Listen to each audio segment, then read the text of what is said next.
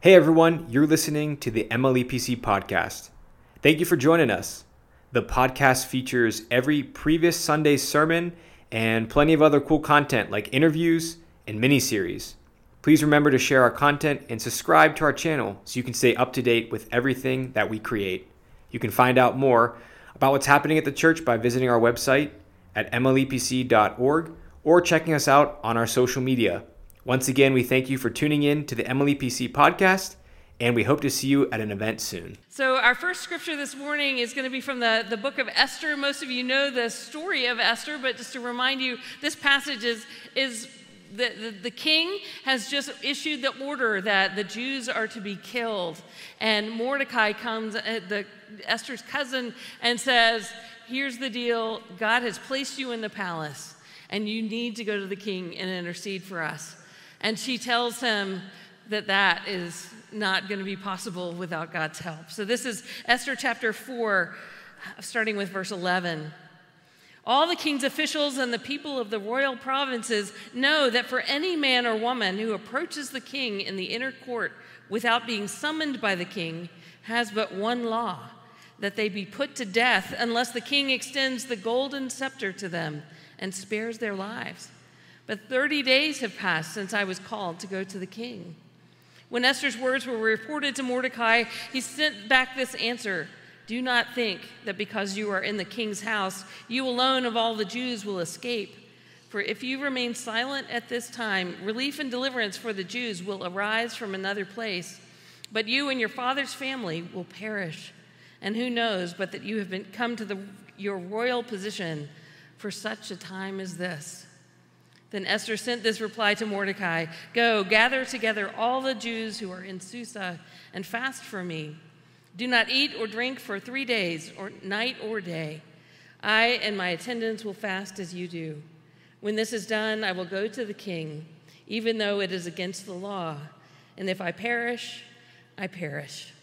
So Mordecai went away and carried out all of Esther's instructions. And turning over to Hebrews 4, where we see a very different throne room experience. There remains then a Sabbath rest for the people of God. For anyone who enters God's rest also rests from their works, just as God did from his. Let us therefore make every effort to enter that rest, so that no one will perish by following their example of obedience. For the word of God is, God is alive and active, sharper than any double edged sword. It penetrates even to dividing soul and spirit, joints and marrow. It judges the thoughts and attitudes of the heart. Nothing in all creation is hidden from God's sight. Everything is uncovered and laid bare before the eyes of him to whom we must give account. Therefore, since we have a great high priest who has ascended into heaven, Jesus, the Son of God, let us hold firmly to the faith we profess. For we do not have a high priest who's unable to empathize with our weaknesses, but we have one who has been tempted in every way, just as we are, yet he did not sin. Let us then approach God's throne of grace with confidence so that we may receive mercy and find grace to help in time of need. This is the word of God for the people of God. Thanks be to God. It's interesting to think about that scene with Esther. Can you imagine as she was told by Mordecai, you have to go to the king? But it was against the law, and that law said it was punishable by death. If you were Esther with this call on your life, how would you feel about walking into that throne room? Not knowing what you would, would encounter, even though this was her very own husband she did not know if she would live or die. This king was kind of capricious. He had, he had sent away his first queen just because she wouldn't do what he asked her to do. And, he was easily influenced by the evil Haman to, to go after the Jews, even though Mordecai had been faithful to him and had saved his life. This king was, was unpredictable. He could do anything he wanted to do, and she knew that she was putting her life in, in his hands if she walked in that room. Thankfully, God protected her and provided for her, but it was only God's faithfulness that made it possible for her to do that. It wasn't the king that she was approaching. That is such an incredible contrast to what we just read today. Jesus invites us to boldly approach the throne of grace. Not to, to walk in the throne room with fear and trepidation, but rather to come boldly to the King. The King that we serve is not a capricious God. He's not doing different things on a whim. He's not going to decide one day to, to, to welcome you into the throne room and the next day to smite you. He is the one who has made the way.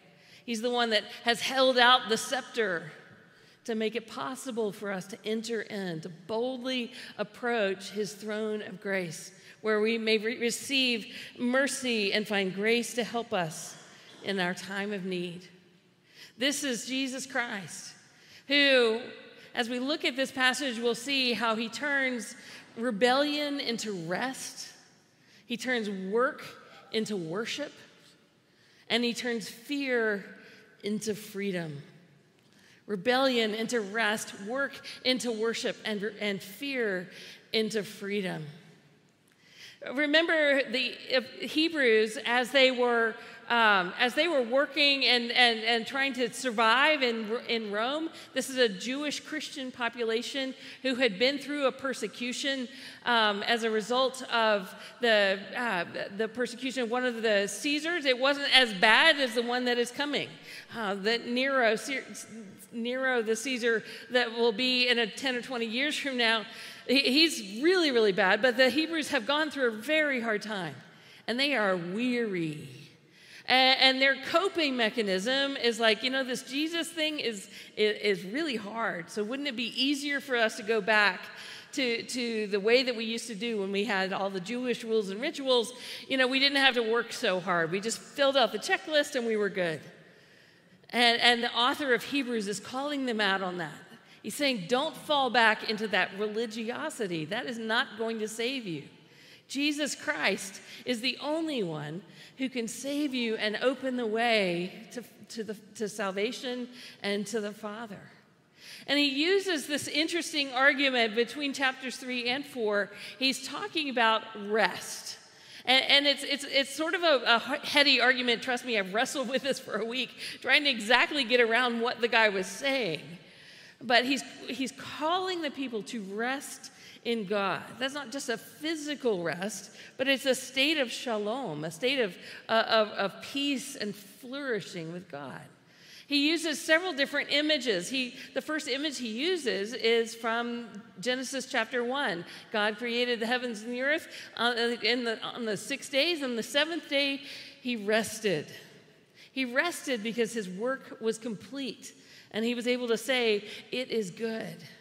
And that is what the author is saying. We can enter into that, that completion of God's will, that, that God has worked and it is complete and we can rest in that.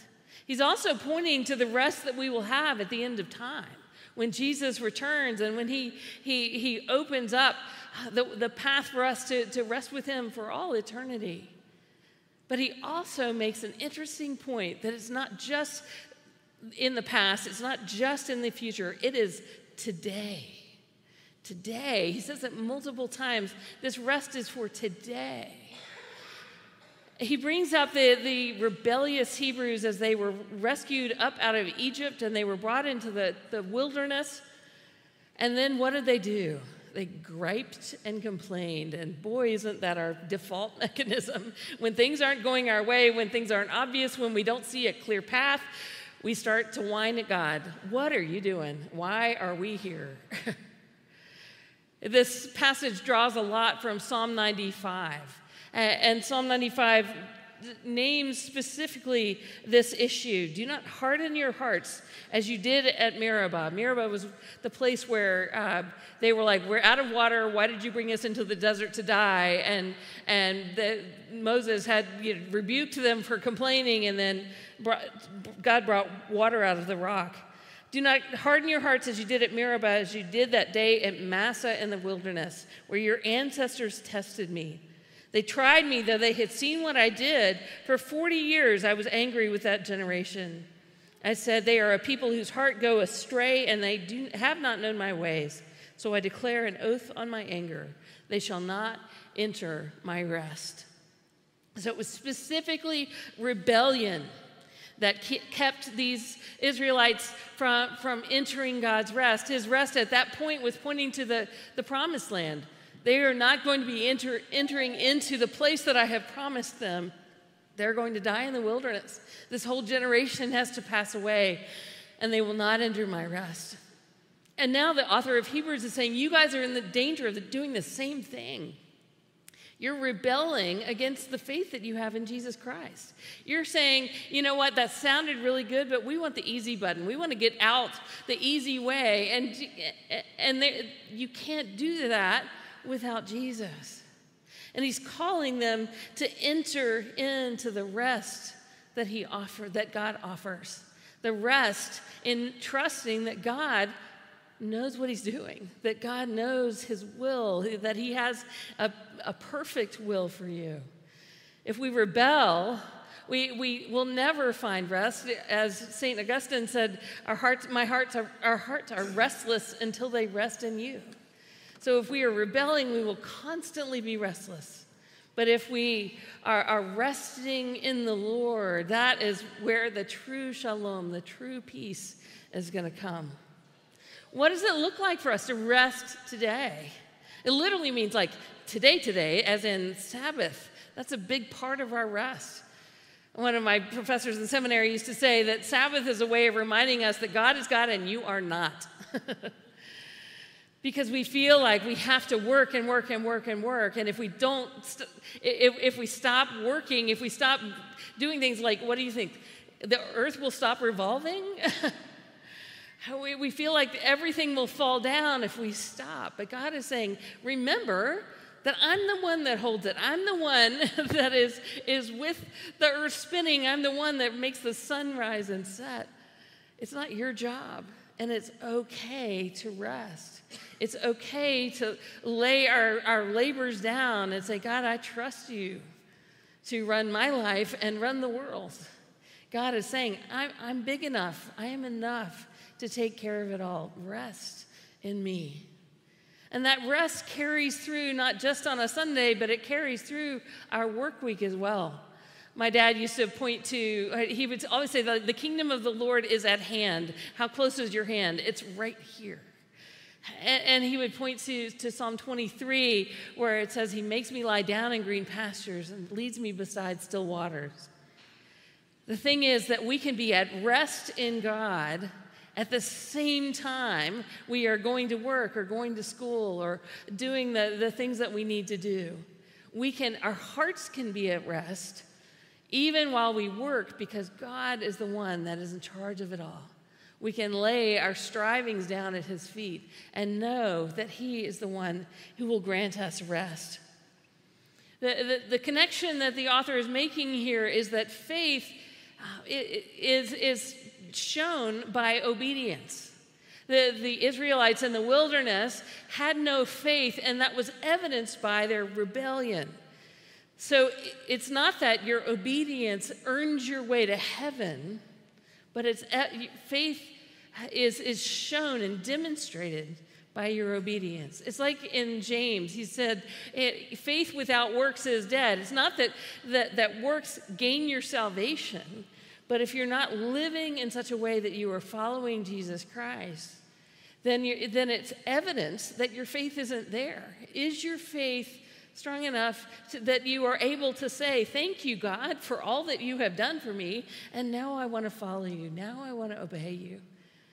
When we obey the Lord, we leave that restlessness and we find rest in Jesus Christ. One of the things that it says is that we will rest from their work as God did from his. That as we rest in God, we find that, that God takes over, and again, our work doesn't, it, our, our work is no longer the dominant thing of our life. It's not constant striving. In the, um, in the, the amazing hymn, A Mighty Fortress is Our God, it says, we're, the, we're not the right man on our side. Our striving would be losing. our striving would be losing. How much of your life do you feel like you're striving? You're striving to, to get a promotion, you're striving to get an A on an exam, you're striving to, to be good enough constantly. But all of that striving is losing. The striving, the only striving that is appropriate is striving to draw closer to Jesus Christ, striving to be more like Him, striving to understand Him and pursue Him. As, it says, um, that, that we, it says in verse 11, therefore let us make every effort to enter that race. That we're working at resting. It's an interesting contrast to think about what work is and, and what rest is. But I would say that work becomes worship when we are in the Lord. When you think about the Garden of Eden, uh, after the fall, after Adam and Eve eat the fruit and rebel against God, what is God? What, one of the curses that God says over them is that your, your labors will now be toil, it will now be hard work. They, before the fall, they were told to be stewards of creation, to tend the animals and the, and, and the plants and everything else. But that labor was not labor, it was not hard work. That labor was actually rest. But then when sin entered into the world, that labor became toil. And, and, and that work means that we'll never rest because we always have to work hard. But there's an interesting contrast here. When you think about the word worship, do you know what the word worship means? It, it literally means work or, or, or to wait, you know, like a waiter waits on a table. There's a waiting aspect of worship. So, so even though worship is work, worship is actually rest in God. And God transforms our work into worship when we, when we focus on Him. God uses uh, the, the work to become Sabbath rest because it's transformed into worship.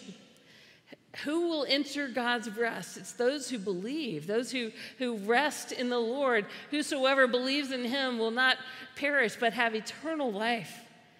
And our, trans, our, our transformation becomes people who strive after things of the earth into people who strive after Jesus Christ. We're not the right man on our side. Our striving would be losing.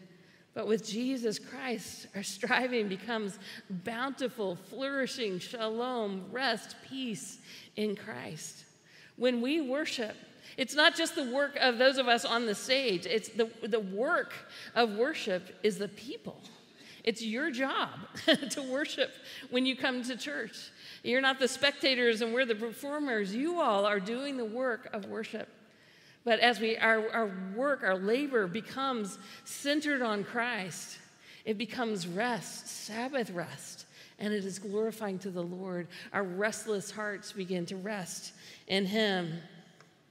We have to know that there, there's a now and not yet component of this. We've used that phrase before. It is true that we can rest in Jesus Christ right now. But it is also true that we have a long way to go before there's complete and total rest. We are, we are in between those two things, so they are both real right now. We, we, we can lie down in green pastures right now with God, and yet we also are at work in a broken world. We are surrounded by hard things. We are, are, are having to face all kinds of things that feels like we need to be constantly striving. But when we enter into worship, it sort of recalibrates our brain. It helps us to, to turn our focus around to see what's really important, what is of lasting merit, what is going to be eternal. And when we have that orientation, then our work becomes worship as well. We can, we can sweep floors and clean toilets to God's glory. Anything we do for Him results in His glory and becomes a source of worship. As we think about these things, as we, as we enter into God's rest, as we, as we turn our hearts to worship, then we think about the difference between fear and freedom. How often do we walk around in fear?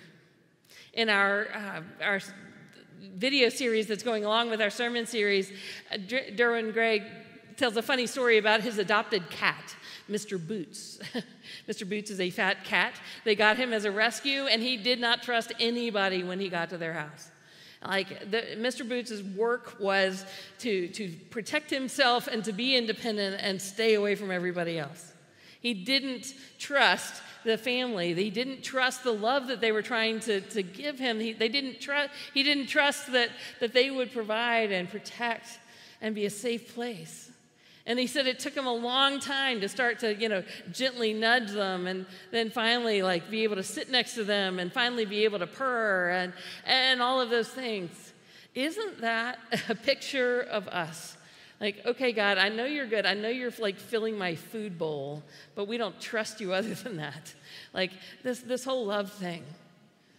We go back into that image of, of Esther when we think that the king is going to smite us when we walk into the throne room. We, we think that God is capricious. We don't think that He is trustworthy. We think He'll change His mind. You know, He's been nice to me for a little bit, but boy, you know, waiting for the other shoe to drop. That fear cripples us.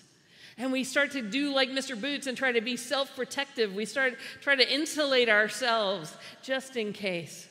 We've been hurt by humans, and we think that God will act the same way that humans did to hurt us as well in order to overcome that fear and the bondage that we live in as we as we try to, to protect ourselves and dig in in order to overcome that we need heart surgery we need heart surgery we need god to change our hearts of stone into hearts of flesh we need him to, to take away all of the, the, the protective walls and masks that we've put up so that he can, can restore us to our rightful place and our rightful identity. Our identity comes from Christ. One of my favorite stories in the, um, in the Narnia Chronicles by C.S. Lewis is in The Voyage of the Dawn Treader. I don't know if you know the story, but Eustace is one of the kids that goes into Narnia and he's a jerk and everybody hates him. And he's one of those people when you're reading the book, you're like, God, I can't stand this guy. he's awful. And they get to this island and they're trying to explore the island, and, and Eustace finds a big cave full of gold. And he's like, I am all set. He just has a party with all the gold treasure, and he puts this, the, this gold cuff on his arm, and he's just like, woohoo, I made it. And he eventually drifts off to sleep, and when he wakes up, he's a dragon. He is like that boy is covered in a giant dragon skin, and everybody's afraid of him because they think that he's really a dragon. And he tries to tell them that, no, I'm, I'm Eustace, I'm Eustace. And finally, Aslan shows up and says, okay, well, peel off the dragon skin. And he's like, uh, okay. So he, you know, tries to be like a lizard peeling the skin. And so he, he scrapes himself off and looks down, and he's still a dragon. So he tries again and he scrapes himself off and he tries to peel off his dragon skin and he's still a dragon. And then Aslan comes along and takes one giant claw and scrapes him all the way down to the bone. Eustace feels like he's being killed by this uh, by Aslan, just divided all the way down. And gently, Aslan peels off the dragon skin, and he's restored to being a boy. That's the kind of freedom that we need. We, our fears, our, our, our selfishness, our greed, our, our hurts, and our, our damage, our sin, all of those things have put on us a dragon skin. But God is able to reach in and pull that off. We just read, for the word of God is alive and active, sharper than any double edged sword. It penetrates even to dividing soul and spirit, joints and marrow it judges the thoughts and attitudes of the heart. Nothing in all creation is hidden from God's sight. Everything is uncovered and laid bare before the eyes of Him to whom we must give account. The Word of God is sharper than any two edged sword. That is the, the surgeon's scalpel that we need to, to tear away all of the crust that we have on, on us and to set us free. Eustace would never have been free as a dragon, even though he had all this massive pile of gold. He was trapped. God wants to set us free from the things that we think are secure, the things that we think will make us happy. He wants to set us free so that we can walk in His freedom, so that we can, can be, be, be set free so that we aren't controlled by those things that we're grabbing onto anymore. But the scary thing is, we are completely exposed then. When, when it says everything is uncovered and laid before the eyes of him to whom we must give account. Anybody terrified by that statement? that is really scary to be that vulnerable, to be that exposed. Everything we have ever done is on display for God. And that's when we immediately want to start covering up again. We want to hide. We want to, to, go back to the dragon skin because we felt at least a little bit safer. But then the next statement that it says there so we've been laid bare. And then it says, For we do not have a high priest who's unable to empathize with our weaknesses, but we have one who's been tempted in every way as we are. Jesus Christ knows every single thing about us, and He knows how that feels. He is not coming in and going, Wow, you, that was really a doozy. You're done. Jesus comes in and says, I know. I know how that feels. I know how many times you've made a mistake. I know who you are, and I love you anyway. Now let's set you free from that dragon skin. You don't have anything to worry about. We, when, we, when God just strips us bare and we are left completely vulnerable, that is when we are most welcomed into his open arms. That's when we are face to face, not with a king who could smite us with, with one wave of his hand, but we are faced with a God who loves us, a high priest who has gone through everything that we have gone through and has paid the price has paid the price for all the stupid things we've done so that we can be set free. He is the one who is both priest and king, who is able to welcome us with open arms, boldly approaching the throne of grace. This is the transformation that God offers. We have been walking in fear, but God has freedom for us. He is the one who wants to set us free so that we can run into to, to, to his arms. I was talking to the, the Jubilee kids this week um, doing their chapel on Friday, and I wanted to, to see what they thought about this image.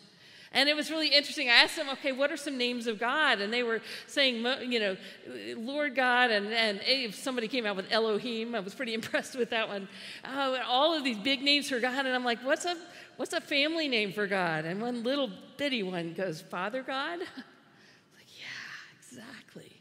And it's not just Father God, the formal Father, it's Abba Father, Daddy Father.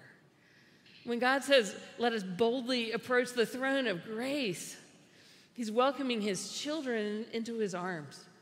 One of my favorite things to do when I was a kid was swing on our front porch swing, and I could spend hours out there. And when I think about what it means to go to Abba Father, that's what I picture is sitting on the porch swing with, with God, just hanging out with Jesus. What a different image from walking into a throne room in fear. God is there. He's our daddy God. He is the one who wants to welcome us so that we can lay it all down. Brothers and sisters, I know that we so often are driven by the fears in our lives. Fear of failure, that's a huge one for so many of us. What if they what if everything I've ever done just falls apart and, and I can never get anywhere? What, what if I fall flat on my face and everybody sees? But we don't need to fear failure because we have a high priest who can empathize with us and our weaknesses. He has seen and experienced what looked like complete and total abject failure. He came to seek and save the lost and died on a cross.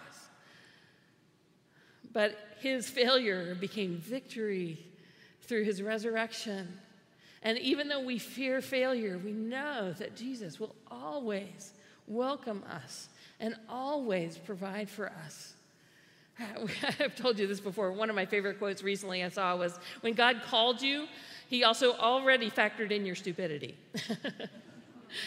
Isn't that great? So God knows that you're going to fail. That is not a newsflash to God. He knows that you're going to fail. But He knows that His grace is greater than any of your failures. You do not need to fe- fear failure.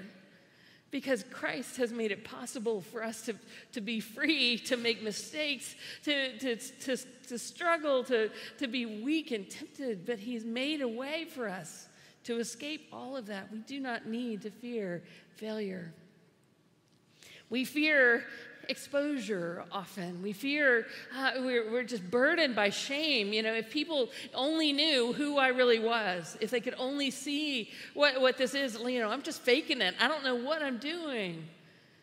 We fear exposure, but, you know, newsflash God has used his, his incredibly sharp sword, scalpel, to divide us. He knows everything about us. But he's, even before we believed in him, he died for us. While we were yet sinners, Christ died for us. He knew the worst about you, the worst things you could ever do, and chose to die for you.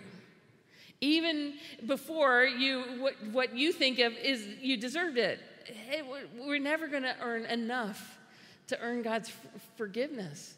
But we don't need to fear exposure because He chose to love us and He chose to forgive us even at our worst.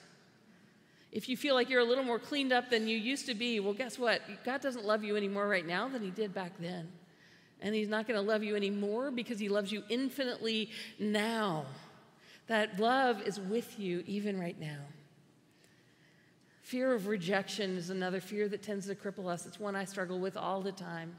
We are afraid that, uh, again, with exposure, if they only knew, the first thing that people will do is, is reject us. If we fail, they'll reject us. If they, if, if they see who we are, they'll reject us. If we mess up, they'll reject us. How often we struggle with that. But God is saying, boldly approach the throne of grace where you will never, ever, ever be rejected. One of my favorite scriptures that I have to remind myself of a lot is that we are accepted in the beloved. It's not a beautiful phrase. We are accepted in the beloved the beloved Jesus Christ, the beloved Son of God, will always accept us. Even if the world rejects us, and boy, does he know what rejection feels like. The entire world, except for a very small handful of people, completely rejected him. And yet he never gave up loving. Forgive them, for they know not what they do. Jesus Christ will never leave you or forsake you. He will never reject you. No matter what other people do, you are accepted in the beloved. Brothers and sisters, through Jesus Christ, our, our, our, rebellion can be transformed into rest. Doesn't rest sound good? Let us not be restless, but rather to rest in Jesus Christ. Our, our, our work, our labor, our striving can be transformed in Jesus into worship. Worship in the Sabbath rest and worship in all of the labors of our hands and all of our fears can be set down and can be transformed into freedom when we walk into that throne room and not see a fierce, terrifying God, but rather our daddy God, our Abba Father, who says, Come unto me, all you who are weary, and I will give you rest. Hi, this is Pastor Carolyn. Thanks so much for joining us today. If you'd like to find out more about our church, you can check out our website at mlepc.org and be sure to subscribe so you don't miss a podcast. Have a blessed day.